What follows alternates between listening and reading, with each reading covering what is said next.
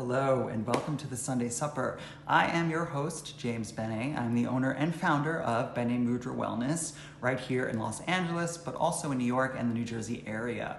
The Sunday Supper is a learning based podcast where each week we teach a new spiritual or esoteric topic or lesson, and we pair that along with a relevant guided meditation.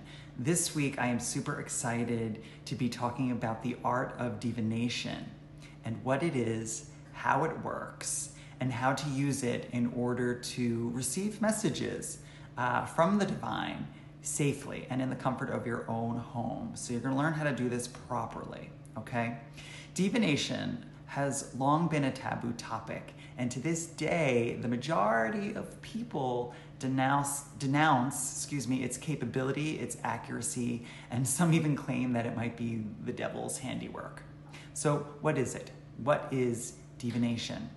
So, in essence, divination is the attempt to gain insight into a question or situation by way of an occultic uh, or standardized process or ritual. Okay? So, it has been used in various forms throughout history. Diviners, as they're called, ascertain their interpretations of how a person should proceed by reading signs, events, or omens, or through alleged contact with uh, a supernatural agency. Very common divination tools are tarot cards, oracle cards, crystals, pendulums. Just a note though, divination is more of a social, ritualistic, uh, prophetic act, while fortune telling is a more everyday practice for personal purposes. Particular divination methods vary depending upon culture and religion throughout our history. I will discuss forms and uses of divination in a bit, but first I want to touch upon the history a bit. It's really important to know the history of whatever you're studying. Um, divination dates back to most ancient civilizations. Both oracles and seers in ancient Greece practiced divination. Oracles were the conduit for the gods on earth, so their prophecies were understood to be the will of gods, you know, verbatim. Uh, because of the high demand for Oracle consultations back then and the Oracle's limited work schedule and honestly their diva attitudes, um, they were not the main source of divination for the ancient Greeks. That role fell to the seers. Seers were not in direct contact with the gods, but instead they were interpreters of signs provided by the gods. Seers used many methods to explicate the will of the gods, including bird signs, stones, charts, animal sacrifice, and other religious rituals. The seers had such power over influential individuals in ancient Greece and were seen to be godlike amongst the people. In ancient Rome, using divination was a large part of the pagan religion. Omens, oracles, and prophecy was commonly used and sought after, especially to appease the gods or help during any battles that might have been going on. So, if we look at the Bible at the time before Jesus, there are many passages that honestly denounce the use of divination. Yet, I have to say, there are many instances where divination is used in the Bible. Jesus himself actually was a diviner, and the apostles used cleromancy, or the act of casting lots or stones onto the ground, to find a replacement for Judas Iscariot. The act of praying to God, even, could be said to be a form of divination in itself because, you know, you're connecting to some kind of supernatural power in order to achieve uh, an answer or to uh, realize guidance. Because we see the use of divination during the early church, it is believed that it was common and accepted. This changed, however, when Rome fell under a Christian rule and it passed canons to eliminate pagan practices. Uh, the, the, pagans were forced underground, and as Christianity grew rapidly, uh, divination became more taboo. During the Middle Ages, moving forward, divination was rampant. Fortune tellers lived, uh, lived and lined the streets, had shops, they were in marketplaces. This is probably why all tales of magic and dragons take place in what looks like the Middle Ages or the medieval times. Uh, look at Game of Thrones, for instance, right?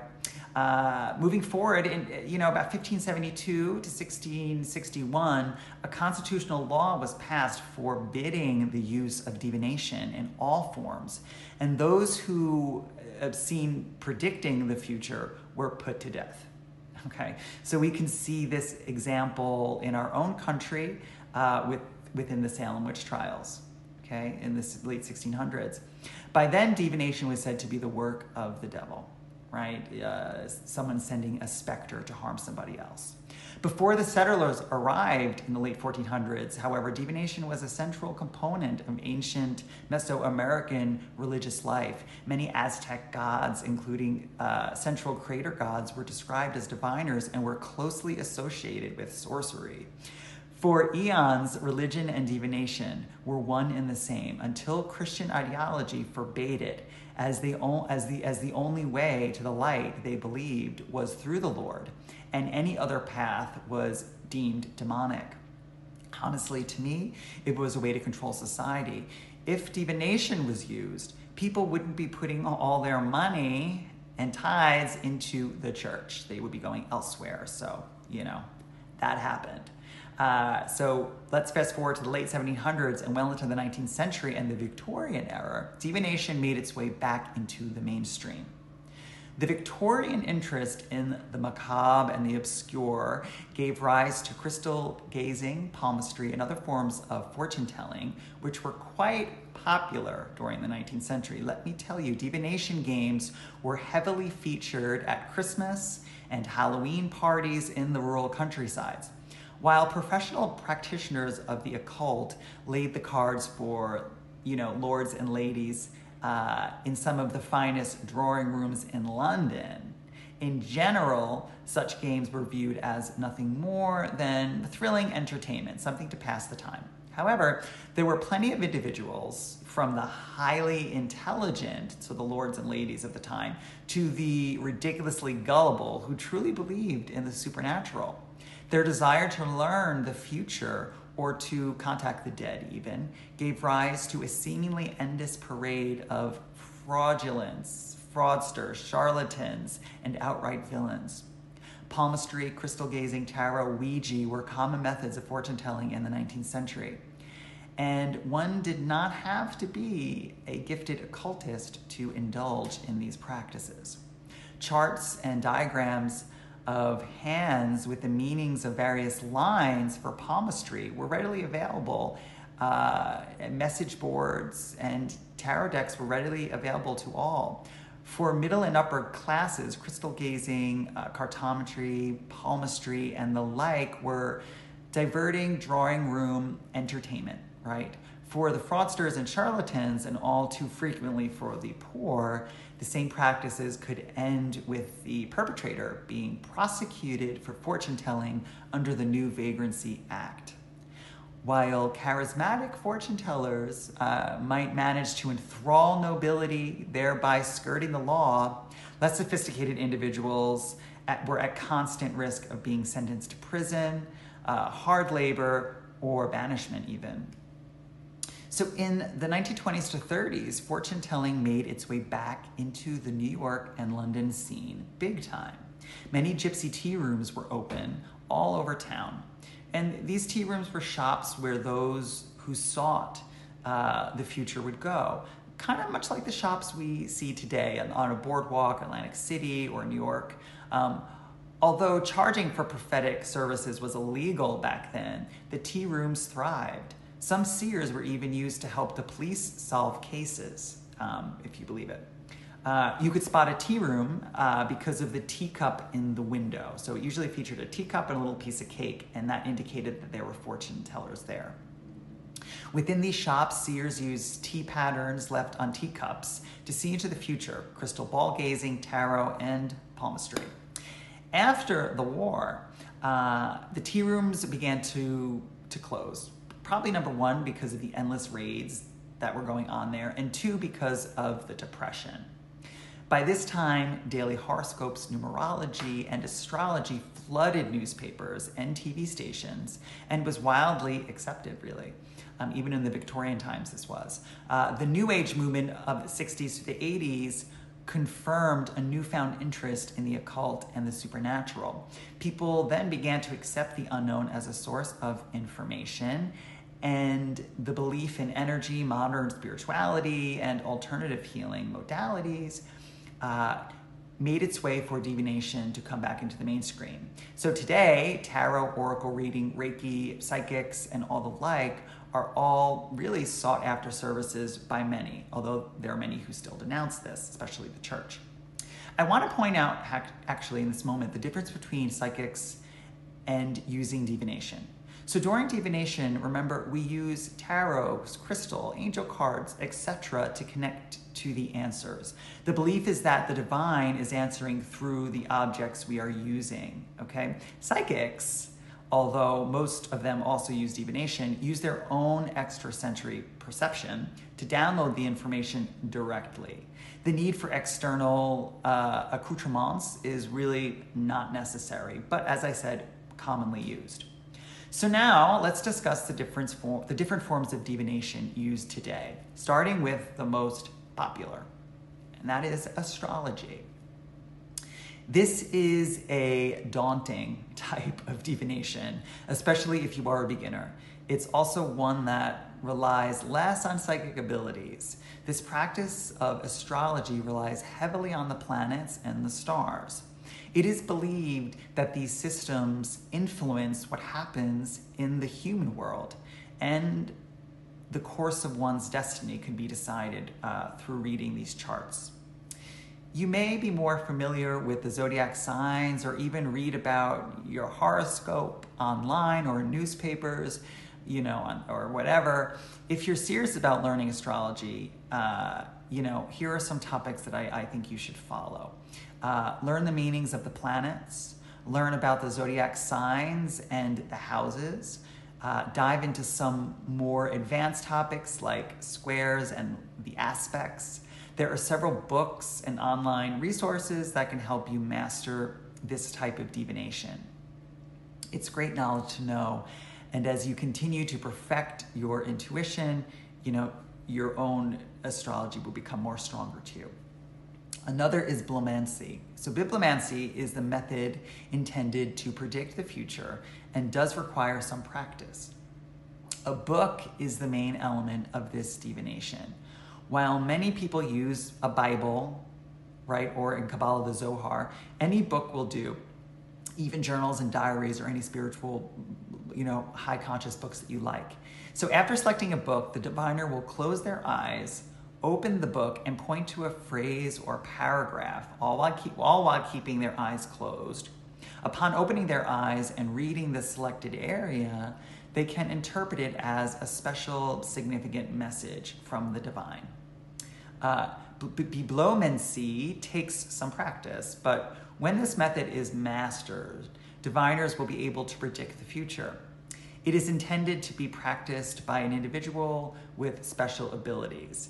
It's a way to reach out, you know, into the spirit world and receive answers or make predictions. So you can use it for predictions or you could just use it for fun. Cartomancy is another. And this is using a deck of playing cards, and it requires a deck of playing cards. Those participating in this type of divination are known as card readers or takam, catomancers. I can't say that word. A deck of playing cards consists of 52 cards. Each number, suit, and face has a meaning that you'll need to learn. So, this is also an advanced form of divination. So, a form of cartomancy includes tarot cards. The card reader will use the information provided by the cards drawn to apply it to the situation of the person they are reading, whether themselves or someone else. During these readings, the reader will answer questions posed by the person. And you know moreover they will provide insight into the past into the present and into the future of that person and what to avoid in all situations. Another common form is dowsing which is using a pendulum. So this is used to receive answers to yes and no questions primarily. And we're going to talk about this later as well. The psychic or medium will use dowsing a rod right to get answers There are two types of dowsing that are popular today and also in the past. The type used with rods that are used to locate areas where there may be water or some type of energy that's needed. The belief here is that when the individual walks over water, the rod or the instrument will make a spontaneous movement.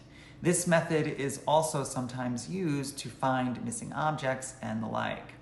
The second type of dowsing and divination is when the diviner uses a pendulum to get answers to simple yes or no questions and even maybe questions. More commonly, diviners will use this type of divination to locate missing objects, bodies of water, or determine the energy of a room even. You can even use dowsing to clear a room and clear spaces, and I'm going to talk to you about that later as well. The diviner needs to be very familiar with, uh, with hexagram meanings and needs to be able to read the message accurately. Okay, so while it's a simple practice, there are a lot of ways uh, the coin the coins may fall. So pendulum work absolutely requires some practice. So the next type of divination is the divination using stones or crystals or even rocks.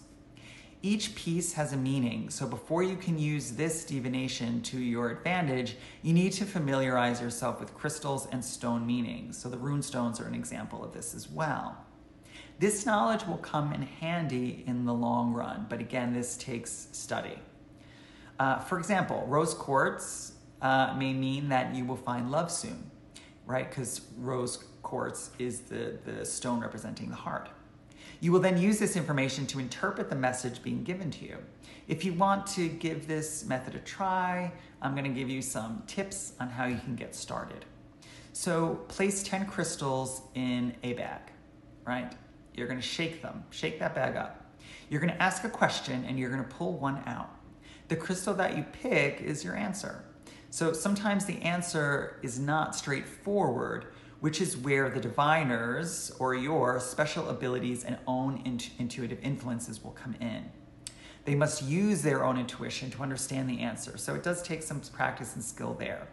The next common one is numerology, which I love. This divination practice revolves around numbers and their spiritual significance. Every single number from 1 to 9 has a special meaning. You can use this practice to determine really any of the following, much like astrology. You can figure out your course in life, what your lucky numbers are, major life challenge, what might be coming your way. Uh, numerology does not require any psychic abilities, making it different from much of the other methods that we've covered. So, to learn about your client's life, or honestly your own life, you will need to make a few calculations involving your name and your birth and, and date numbers, etc. There are many variations to consider with numerology. So, for full details, I really encourage you to do a little more research on this divination method. It is a great option for anyone who wants some guidance in their life. And I use numerology all the time, but it is a course of study. Another common method of divination is scrying. So back in the day, diviners would use crystal balls in search of answers, right? We always see the psychic with a crystal ball. This is a form of, of scrying. The ancient practice requires psychics to investigate water, mirrors, or crystal balls that would allow them to enter a state of mind where they're able to see spiritual visions, so kind of going into a trance. Uh, this is a, a special divination method, and there is more than one way to practice this. So, a couple ways are a couple ways you can do this. Uh, through a crystal ball, you'll most likely associate this with an elderly woman, as I said, looking into the crystal ball, looking into your future. In reality, crystal balls have been used for thousands of years by all walks of life. Uh, psychics and mediums use them all the time to see visions uh, that foretell the future or to commune with the spirit world, even. Fire scrying is popular. This method is exactly what it sounds like basically staring into flames of a fire or a candle, even. People with psychic or special abilities will receive visions this way. Water scrying is also a way to do it. Uh, the last type of scrying involves water. You may use a large body of water like a lake, while some people use a bowl. I like to use a bowl actually. Mediums will use water to interpret visions and scenes, and we can see that in movies too a lot of times, like the, sage staring into water. Look at Harry Potter, for instance. So another form is of divination, which is very popular, is tarot. Tarot cards enable us to look into the past, the present, and sometimes the future of ourselves and anyone else that we may be working on. Tarot cards are a form of cartomancy. Many people believe that tarot cards are used to predict the future. However, this isn't always true. Honestly, these cards often are a guideline to help the reader interpret what their clients just cannot. Unlike a regular deck of cards, tarot cards uh, usually include 22 extras. These include death, the devil, and the lovers. You can acquire an il- illustrated deck or an unillustrated option. When it comes down to learning tarot, there are endless resource, resources at your disposal. Begin by taking an online course, I would suggest, and learning more about this divination practice through that method. While it requires a lot of practice, and it sure does, and commitment, it is a useful type of divination to learn you'll not only be able to seek answers for yourself, but help hundreds of people or friends obtain understandings and guidance about their life and about their current situation. The next is tasseography. So this divination method is tea. Okay, so this is reading the tea around a cup, right? So the leaves that stay inside the cup reveal a message. The diviner's job is to interpret the pattern of the tea leaves. This art is known as tasseography or tasseomancy, and it started being used around the 17th century, which we talked about before. Uh, why tea leaves? Well, it sounds kind of odd, I know, but people link this beverage with herbology, which is part of the healing process. Some individuals use coffee as well when practicing this divination tool. This is really tricky. This is not something you're going to jump into in the beginning. I will say that that much. You're going to be called to this. Um, because every single one of these divination methods are powerful ways to tap into your life or someone else's. The reason people seek guidance from psychics or medium is to get answers and to receive comfort and actually healing. Uh, with the many different types of divination available to you, I know as an intuitive and a diviner myself, it can be very difficult to know which one to start with. And honestly, I would say begin with the one that appeals most to your interests. Use your own intuition to lead you to the right method. Any easy one is, uh, no, sorry, another easy one is automatic writing. The process is simply connecting to your higher self and then uh, writing until messages begin to come through. Uh, I love automatic writing. It's so simple, anyone can do it.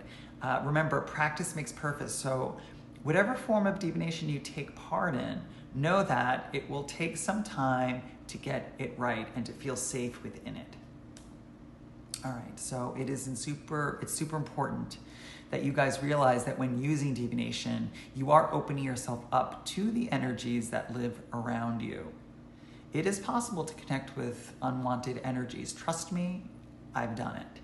So before you decide to use any of these practices, I urge you to make sure your space is very clear. So you can use Sage to clear your space. You may also want to sage yourself and the tools or cards that you are using. I like, I like placing actually a small bowl of water next to me uh, to trap unwanted energy in if needed, because they said that water will trap unwanted energy. So when you connect to the divine, spirit, or the like, I always set a clear intention to do so. So I suggest calling upon your angels and all beings of light to surround you as you do your intuitive work. Uh, the mission of your work, right, is to connect with the Holy Spirit. That's it. Remember, you are a channel and anything can make its way down into it if you are not careful. So if you're open, you're open. Divination is not a game. people. It just truly isn't. Ouija boards should never be used. And if you are very uncertain, you should consult an expert to do the readings for you. With you know, um, that's why we're here. It's totally cool to dabble, but you must do this safely. I suggest angel cards are a nice, safe method to start with. Most of them have the meanings uh, written directly on the card, so it's easy. You don't have to like interpret anything necessarily. You don't need a psychic. You don't need to be a psychic to use them. Connecting to your own intuition is usually enough. Uh, and remember, you know, we are all intuitive beings. We all have that psychic channel. Just some people have it stronger than the others. Okay? So let's look and discuss the pendulum tarot, and then look at some other forms of divination that I like to use. Okay, so the first thing we're going to do is we're going to look at the pendulum for dowsing. And if you are watching this video on my website at benemudra.com, you, you're seeing the pendulum right here. If you are listening uh, to the audio, then you're not seeing my beautiful uh, green pendulum, but you can listen to me um, and just follow along. So a pendulum usually is a stone or a crystal attached to a string, and at the top usually has a little ball, if you could see. The way to accurately hold a pendulum is to take your thumb and your pointer finger and kind of place the ball in between both. And then you're gonna have the, the string uh, fall over the other side of your middle finger. So it kind of looks like this. And you want to hold the pendulum very steady. And you want to be very loosey goosey in your arms. Okay? So just like that. So at this point, we have had already cleared this pendulum, let's say. So I've cleared the space, I've cleared myself, I have set my intention to connect with the Holy Spirit and all higher forms of vibrational energy. I like to call upon my spiritual bouncers, which are the angels. So I always say, and ask Archangel Raphael, Michael, Uriel, Gabriel, Metatron, and Sandalphon, Azrael, and Ariel to claim the space that I am in, to line the corners of the room, and to bounce out any negative energies that are harmful to myself or others. Okay, so I really go into that in my mind. Uh, and make it a very clear intention because, as I said, you're a channel. Once you open up, anyone can come on in, and you don't want anyone to come on in. I could tell you that. Um, don't want to scare you, but it is the month of October, so I will scare you. This is Harry, my little friend here, sitting next to me. I have a little crystallized skull um, who is out and decorating my pad for, for Halloween, which is uh, my favorite holiday. And so it's okay to get a little spooky, right? It's okay to do that. So um, negative energy does exist, and so it's easier to say it does than to denounce it, okay? So back to the pendulum. Here it is right? The first thing we want to do with our pendulum is we want to find, and this is what I'll talk about today, is we want to find our yes and we want to find what our no is. That's pretty much the basic thing you need from your pendulum. You need to know how it's going to swing for you when you ask a question if it's yes, and you want to know how it's going to swing for you if you, have, if you ask a question and the answer is no. So it's getting to know your yes and your no. So holding the pendulum, I usually hold my hand under it like this. Okay, so you have your pendulum swinging. Let me untangle this a little bit. And I usually place my hand underneath, okay? And if you're with me and you have a pendulum and you have time to go grab it, I would suggest go grab it right now. If not, don't worry, this is recorded. You can re listen to this and practice when you have your pendulum.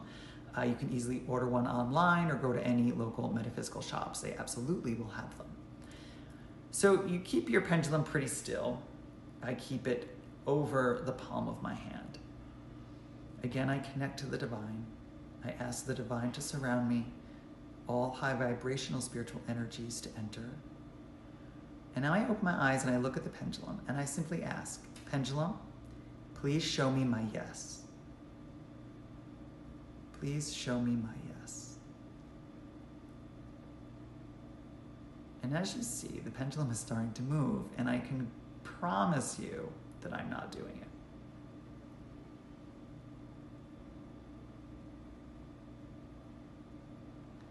So my pendulum is making kind of like a circular motion. So it's going in circles. And as you see, it's getting stronger and stronger. So this seems like my yes.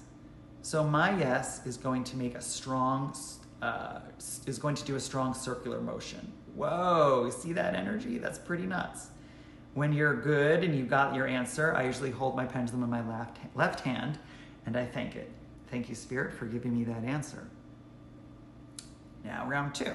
Again, place our pendulum the correct way in our hands between our thumb and our pointer finger. Let it dang, dangle very easily. Relax your arms and your shoulders. Uh, any nerves or doubt will affect your answer. So, pendulum and the Holy Spirit, I ask you now to show me my no. Please show me my no. And as you see, my pendulum is moving. And if you're watching, you're seeing it's actually going in a completely different direction. So my no is a simple back and forth motion. And I'm pretty satisfied with that. So thank you, Pendulum and the Holy Spirit, for giving me my no. There you have it. So now I have my yes and I have my no. And I ask the divine to lock in my yes and no. So I'm basically downloading that yes and no into the crystal, into the pendulum. So that will be uh, the yes and no uh, system for eternity right? So I know now that my yes is always going to be a circle and my no is going to be a straight line. And that is kind of downloading our pendulum. It's kind of think of it, you have to download the information into it and then it will stay. If you ever feel like you're using a pendulum and starting to go wonky and giving you weird stuff, that's a time for you to stop, put it down, clear the space, clear yourself, clear the pendulum, and refine your yes and no. So you're going to do the process all over again. Um, if you need more information about pendulum work, uh, I suggest just look it up. You can find many passages online about how to do this. Uh, again, this is just giving you a little taste of it. But that's a pendulum. And so now that I have my yes and no, I can go ahead and ask any question I want. So I'll ask one question just for funsies, uh, and I'll ask a question that I know the answer to. So here we are, right? So I ask that the pendulum is cleared of all energy and I ask it to reset itself. And a reset pendulum is a still pendulum. See, it's not moving. That means it's ready. So, pendulum and the Holy Spirit. Am I currently in Los Angeles, California?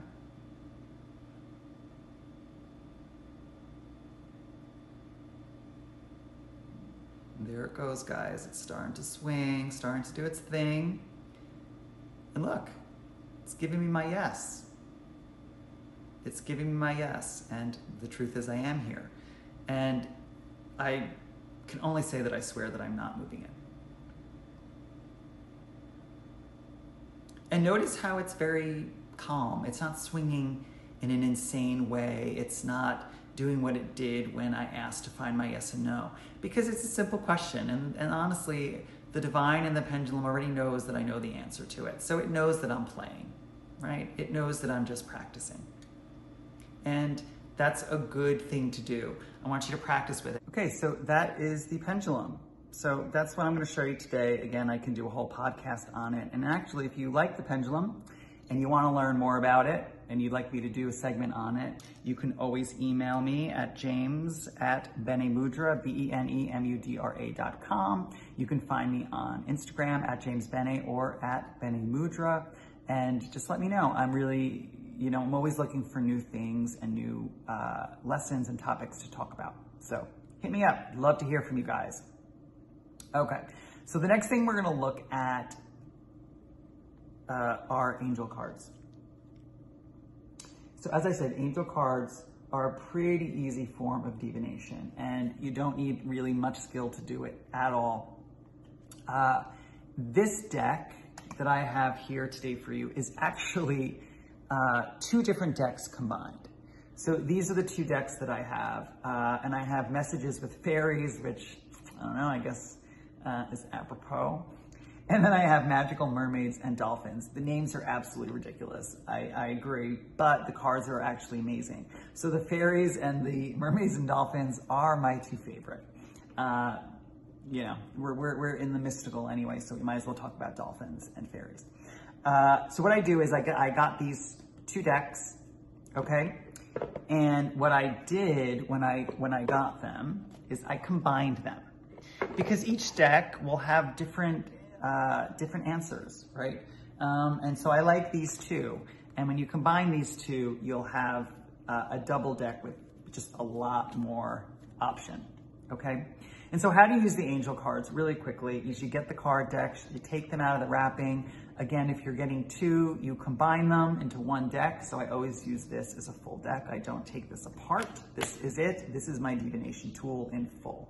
Okay, so if you want to do that, you make sure that when you combine them, that's going to be it. You're never going to take them apart again. Um, I take them out of the package. The first thing I do is I get the card deck three punches. Now it sounds crazy. Now you're not beating them up. What you're doing is just you're knocking them. And knocking is uh, has been done for a long time. It's a form of clearing. You can even knock to clear spaces, actually. But it's just a quick way to clear the cards. But I suggest new cards. Again, you're gonna wanna sage them before you use them. And you're gonna wanna place an intention within the cards. And the intention is going to be, to be for you to connect to the Holy Spirit or to the divine light in order to achieve your readings. Now, since these are angel cards, I would suggest doing just that, connect with your angels, because angelic guidance is always safe and beautiful, to be honest with you. So once you have done all that, uh, you're gonna shuffle. So you shuffle the cards up, however you like to shuffle them. You can shuffle them like a deck of cards, you don't have to be too cute, but you really wanna shuffle them, you wanna get your energy in there. And the way to read them, uh, there's a couple ways.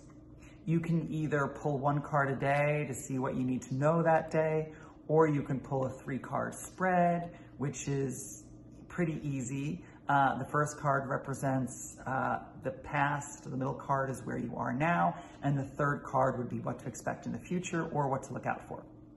So that's a really easy spread to do. Um, and again, what's really nice about the angel cards is, I'm gonna show you, is each card, I think they're just beautiful to use, um, will have the message and meaning of the card written directly on it. So you don't have to interpret really a thing. So this card, as you see, is a career card, and it's a career card, and it says new career.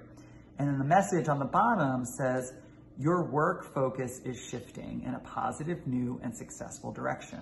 So if you're worried about your career, right, and you pull this card, um, then you can possibly, you know, walk throughout the rest of your day feeling a little bit more calm that something new and exciting is on the horizon for you.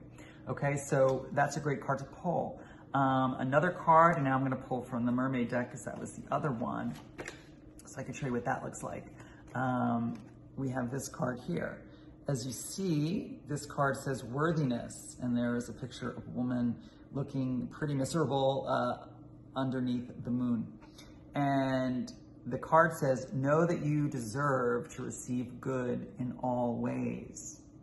So this is a healing card, right? So if this card came in, it would be a symbol for you to work on self-worth because maybe you're not receiving what you're meant to receive because you don't feel worthy of it. And if you don't feel worthy of it, you're not going to get it because remember, the universe simply connects to how you feel about yourself. You receive just that. Uh, so it's not really magical, it just is science. But um, if you pull this a card like that, which is more of a healing card, it gives you something to work on. Um, so I suggest that using angel cards, you, you know, choose two decks that you like, okay? You combine them, like go through them first, combine them, so you have a nice rich deposit of cards to work with. And remember, they're gonna stay this way. You're not gonna pull them apart again. And the more you play with them and the more you use them, maybe then your own intuition will start kicking in, especially when you do readings for others if you wanna do that. But again, I would say in the beginning, clear the cards, set your intention, ask a question in your mind, shuffle the cards, pull three cards, see what they are. Again, you're gonna see that the meanings are directly on them. Uh, there are more difficult spreads available to you. Like if you know the tarot spreads, you can also um, use those, like the cardinal cross. But most times, the, oops, excuse me, the card decks and even the tarot deck is going to come with a little book. And inside the book, it's going to go through each card. It's going to go through the meanings of the cards, and it's actually going to give you some extra meanings that aren't on the picture. So it's good to go through here as well because you can start to get to know the, the deeper meanings of these cards that, that you do need to interpret. Um, and they also are going to give you uh, spreads that you can do, basic spreads, and you can follow the instructions in the cards. So I think uh, angel cards, as I said, is a beautiful way to explore divination. Uh, quick note, I just want to show you this. Um, what I have in my hand is a beautiful selenite wand. And a selenite wand and selenite in general is a, really a protecting stone, but it's also a clearing stone. It's actually really great for clearing other crystals. So if you use crystals in healing work or for intuitive work, it's really great to, excuse me, get a selenite wand and place it in the bowl of crystals or even in the case of crystals or around the crystals because it will constantly keep them in a clear state. So you can use them, uh, you know, without fearing that they've been corrupted by other energies. So that's the selenite wand. You guys with me? You're doing good? All right. Uh, next thing I want to show you, I'm going to pull out of my little bag of tricks. Here is my crystal ball. Okay. So again, if you're watching, you're seeing I'm holding this beautiful uh, quartz crystal ball. It's about the size of a little bigger than a baseball, but they have really big ones um, available as well. But this is fine for a beginner. Just, you know, about a little size of baseball, maybe a softball is good. And I love this crystal ball because if we look and we turn it and we put it in the light, there's a lot of windows and there's a lot of rainbows and it's just a beautiful piece of crystal. So when I'm choosing a crystal ball or any piece of crystal, I definitely want to use my intuition and ask if it's the right piece for me. And if I feel good about it, I'll buy it. But I'll also inspect it. If there are rainbows and it's clear and I love the patterns within it, I will also purchase this. Now, crystal balls can be very expensive. Uh, one this size could be up to $250. So, you know, I'm gonna say it's an investment. Anything bigger, you're gonna drop some cash. But if you are into the divination tool of scrying, if you really want to uh, delve into that, I would suggest getting a real crystal ball. There are many fakes out there. You can get glass, um, and glass is going to be very pure. It's gonna you're gonna be able to see right through it almost, and that that would work as well. Honestly, it's just up to you. Crystal has its own aura. It's like a living rock, so I like to use that. I also have a stand for it. You can get a stand at any any any store. Most of them probably will come with a stand. So this is what it would look like on a stand. Okay, right here. And using a crystal ball is not an easy form of divination. Actually, it's it's pretty intense. Um, it takes a lot of practice and to be quite honest with you, you would have to already be a pretty good clairvoyant in order to receive these messages. But, you know, in my intuitive development courses that I teach all the time, I'm constantly blown away by newbies and their abilities. Um, I, I, work with a lot of people and students who believe they have they have no psychic abilities, and then they leave after this like intense workshop believing they do because they've proved it to themselves. So you never know until you try. Right, I will say that. If you're attracted to crystal balls, which I've always been since as a kid, I've always wanted a crystal ball. I want one even bigger than this. Uh, then it might be for you. Remember, this is a good tip. The divination tool will call to you. Don't call to it. Allow it to appear, right? Allow it to be something that you are honestly uh, connected with and vibrating with, right? You gotta have some good vibes between you and your divination tools. You don't wanna just pick up something because it's there you know, even even specific card decks. Sometimes I'm just not connected to some. Others I'm really connected to. It just depends. You know, I was in New York and I bought this uh, Kabbalah tarot deck that I was really, really drawn to. And I opened it up and I started to try to use it, and it, it's just majorly complicated. It it doesn't follow the forms of, of tarot. There's no messages on the cards, so you really have to study what these individual cards mean. Um, and I just wasn't connected to it. it. it. just did not connect to me. And so that was a $50 lesson, right? So I would definitely do research before you jump in and, and drop a lot of money, uh, especially a crystal ball. But how to use this is again, you would clear this crystal. You would get it home and you, you would clear it. Now, using a selenite wand is not enough, okay? It's not enough. What you need to do when you get any crystal really is the first day you have it, you want to put it on your windowsill and you want it to bask in the moonlight. And this is just doing a ritual, right? This is just a moon ritual, cleansing the crystal from inside out. Uh, some people leave it on the windowsill during the day and let the sun kind of hit it. That's another way to do it, but if you did that, I would only suggest do it one day because the sun over time will damage your crystals. So you don't want to keep them in the sun. It, it will destroy them. But for one day, it'll be okay. Another method of cleansing is to get a bowl of water and put some uh, sea salt in the water, right? Put an intention in the water to clear and cleanse.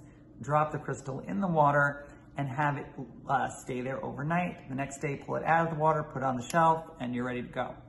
Another easy way to do it is you just sage the sucker, right? So get some sage, sage it inside out, place an intention within the crystal that this crystal is being cleared of all negative energies and and being and and having the beneficial energies being placed within. So out with the old, in with the new kind of thing. Remember, at a crystal store, you have a lot of people touching them. Everyone's touching them. There's a lot of energies flowing into these crystals. Remember, they have auras, so they are picking up energy. So you want to get rid of that before you start using it for your intuitive work. And anytime you do use a crystal for intuitive work, you're always going to clear it after and place it back.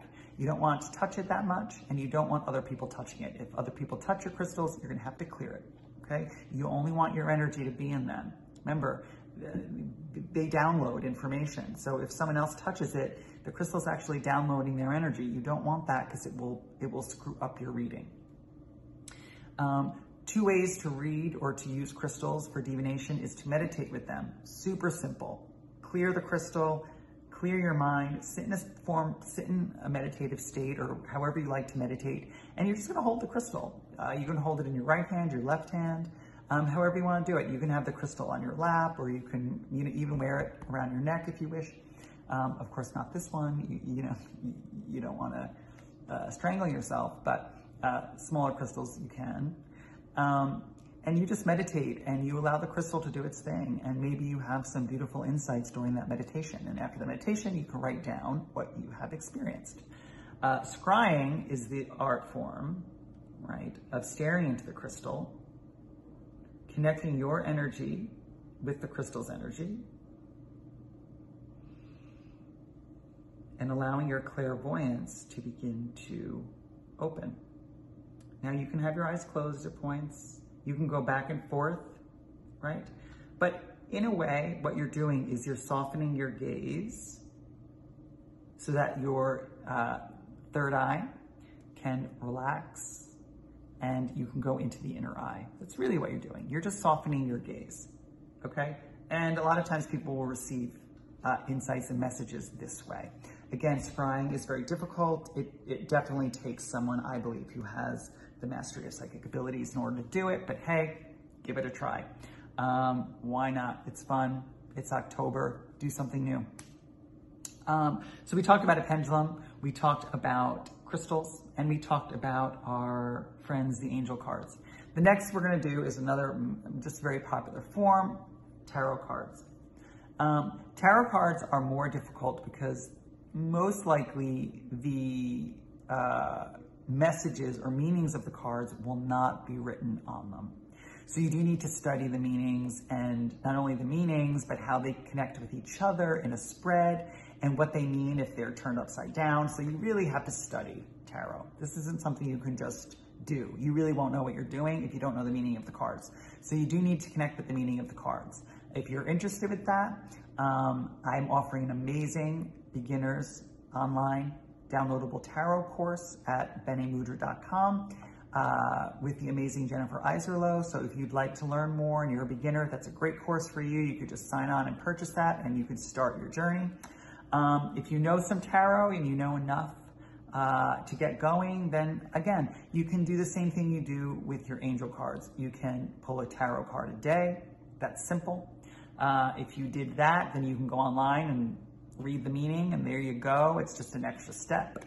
Uh, or you could do, again, a three card spread, right? Past, now, future, and do it that way, and then use your own intuition to kind of figure out what it might mean for you. Um, there's another way. So this deck that I have here is really the beginner beginner's deck.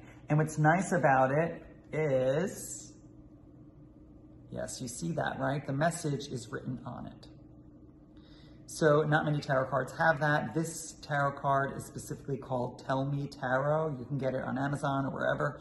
Um, and this will have the meaning. So we see here, I pulled the moon and right next to it, it's telling me right away that it means vagueness.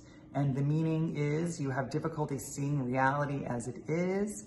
It's a time to re-examine the situation as your inner fears aren't realistic. So it's kind of like you're afraid of the dark. There's no reason to be. You just don't have enough insight or you can't see enough yet. The situation is vague. That's pretty clear. So if you get the Tell Me Tarot cards, it, they fall into the same line as the Angel cards. And you'll begin to learn the cards better by using these because eventually you can go get a card deck that doesn't have the meanings, but because you used this deck, you'll, you'll be pretty ahead of the game.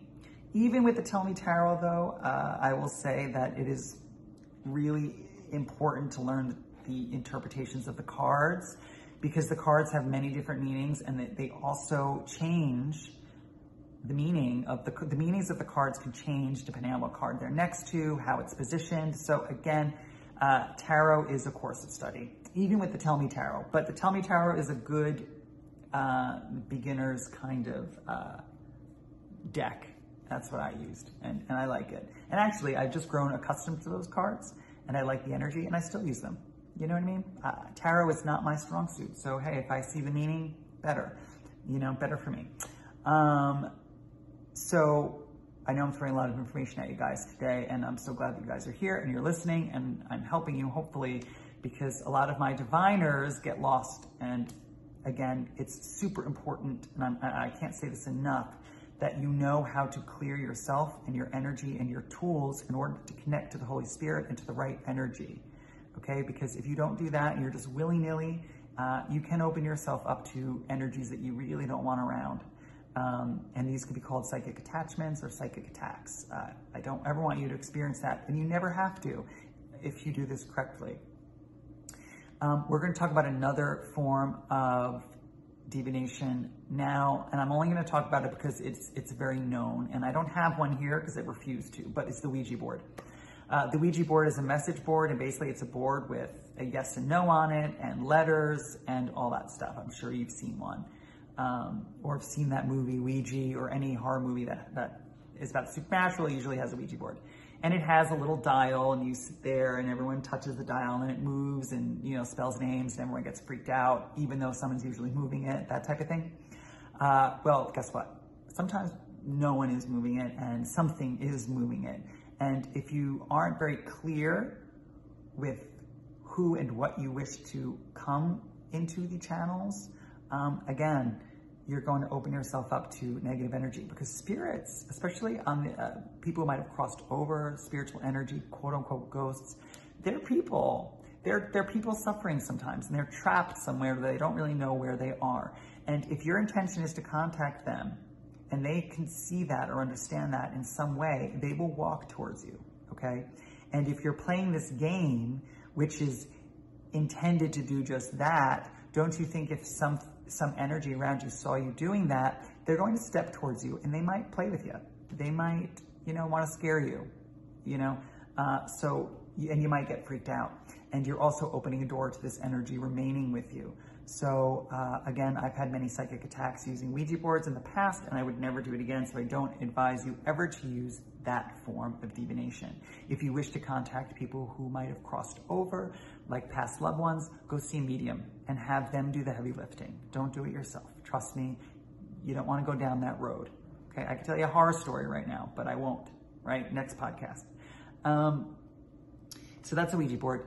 Uh, and then finally, I want to talk about uh, this. So again, if you are listening, I just struck a Tibetan sound bowl. I have bought this bowl in Nepal, um, and it's very special to me. Um, and it's handmade, and it has a beautiful, beautiful design on the inside and all around the outsides. These are made by master artisans. Uh, singing bowls and Tibetan healing bowls, again, if they're real and they're hammered and they're not manufactured, they're, they're pretty expensive. Okay, even in Nepal, I think this was like $250. Um, so you're going to drop money on them. But they're such a beautiful healing tool. They're an amazing tool for meditation. I'm going to lead you through meditation using the bowl right now. Uh, you can use the bowl to clear spaces. And you can use the bowl as a method of divination because the sound and the vibration of the, the bowl itself can possibly open up your psychic awareness. It can put you in a state of trance. And, and although I don't know how many people, trancers are out there who can go into trance and contact spirit that way, um, it is possible. But, you know, your version of trance might just feel like you're very relaxed and more open to hearing the truth, right? So the meditation today is going to be with the Tibetan singing bowl. So as we go into this meditation, just find a nice seat. Um, I can recommend if you're listening to this uh, on your iPhone, uh, you know, put in your headphones. That'd be nice so you can uh, eliminate all outside distractions for yourself. And the first thing we want to do uh, before we do any meditation is find a nice seat. Whether you're sitting in a chair or you're lying down on your couch or on your floor, totally meditator's choice. It's up to you. Um, but you do want to come into a state of mind um, that is empty. So you want to empty the mind in order to fill the soul, okay? So let's go ahead and take a deep breath together. Exhale the breath out and down. And just give yourself a few moments to relax the body, allowing your shoulders to relax. allowing your back, lower back, and hips to relax, allowing your jaw and the muscles in your face to relax. And anywhere in your body that might feel stiff. Within your mind, just ask that area to let go. And then maybe send a couple nice deep breaths there.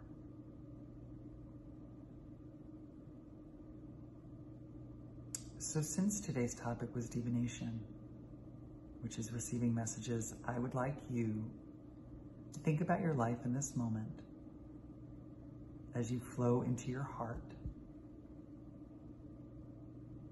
And I always say, if spirit or your spirit guide or an angel appeared to you and said, hey, what's up? You got a question? Um, I would ask that question. So allow that in this moment to be the question. What would you ask your guide? What would you ask? And have this be about you and your life and your path. So within your heart, set that intention as we connect to the Holy Spirit and all high vibrational spiritual energies. We see our angels in the four corners of the room, becoming our spiritual bouncers, only connecting to these high vibrational energies of good.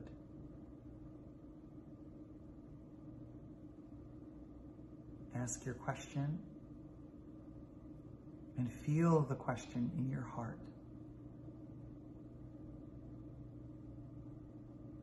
Really feel it.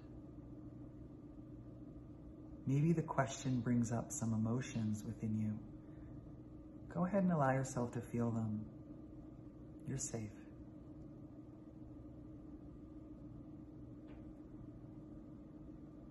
And we ask the divine to be with us. And we ask the divine to deliver you the message. We ask the divine to answer this question in any way that it can so that you may walk forward in freedom and comfort and maybe knowing a little bit more so that you don't have to live in that vagueness of the moon and the sun can begin to rise in your life.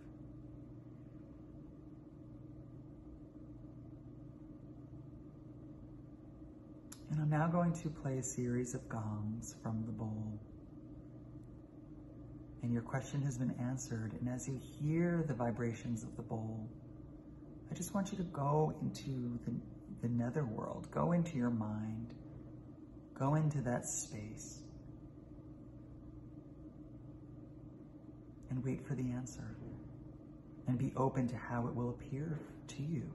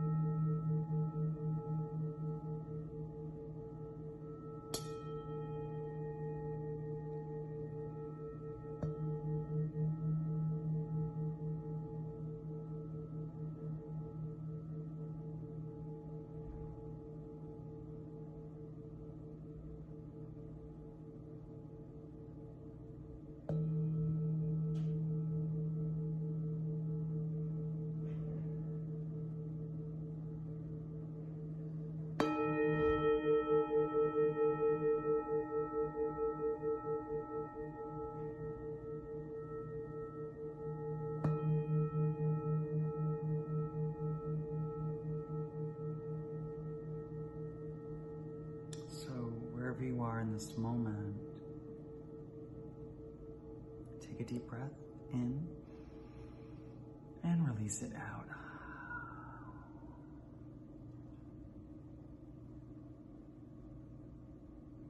Take note of any answer that you might have received. Maybe you heard a one word answer, maybe you saw colors, maybe you saw a picture of yourself. Um, divine messages can come through in so many different ways, especially when you are the conduit and you're not using anything. If you didn't receive anything and you kind of were just hanging out in the ether, it's okay because this type of divination is tricky and it does take uh, you connecting to your own uh, extrasensory perception and your own intuitive gifts that we all have? So allow yourself to wiggle your toes, your fingers, and I want you to come back. And as you come back, just like we thank the pendulum after giving us an answer, we thank ourselves, the one true guru and teacher, the one that is within our hearts, our higher self, for the answer. We thank the Holy Spirit. We thank the divine uh, for the answers that we have received. Um, and it is always good that when you're done doing intuitive work, uh, just a quick clearing exercise is dry brushing. So dry brushing is really simple. Uh, if you uh, just put out your right arm, take your left hand and put it on your right shoulder and just sweep down the right arm. Do that with your left arm. Place your left arm straight out. Right arm to left shoulder.